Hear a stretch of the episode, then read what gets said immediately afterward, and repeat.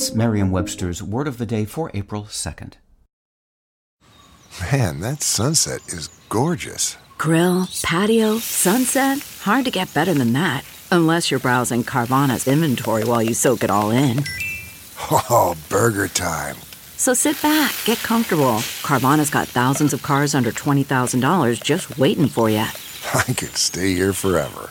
Carvana, where car buying meets comfort, meets convenience. Download the app or visit Carvana.com today. Today's word is démarche, spelled D E M A R C H E. The first E in démarche has an acute accent rising to the right. Démarche refers to a course of action or a maneuver, and especially to a political or diplomatic maneuver.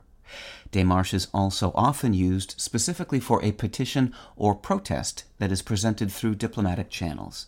Here's the word used in a sentence from the New York Times the two top American diplomats, Antony J. Blinken, the Secretary of State, and Wendy Sherman, the Deputy Secretary, issued a formal démarche to a senior Chinese diplomat at the State Department around 6:30 p.m. on February 1st over the balloon, telling him his government had to do something about it. When it comes to international diplomacy, it's important not only to talk the talk, but to walk the walk which makes the word démarche an especially fitting one for diplomatic contexts. The word comes from French, where it can mean gait, G A I T, or walk, among other things.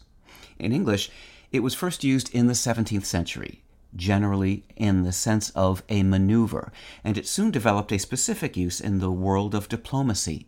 Some of the other diplomacy related words we use that come from French include attaché, chargé d'affaires, communique, détente, and agrément, not to mention the words diplomacy and diplomat themselves. With your word of the day, I'm Peter Sokolowski. Visit Merriam-Webster.com today for definitions, wordplay, and trending word lookups.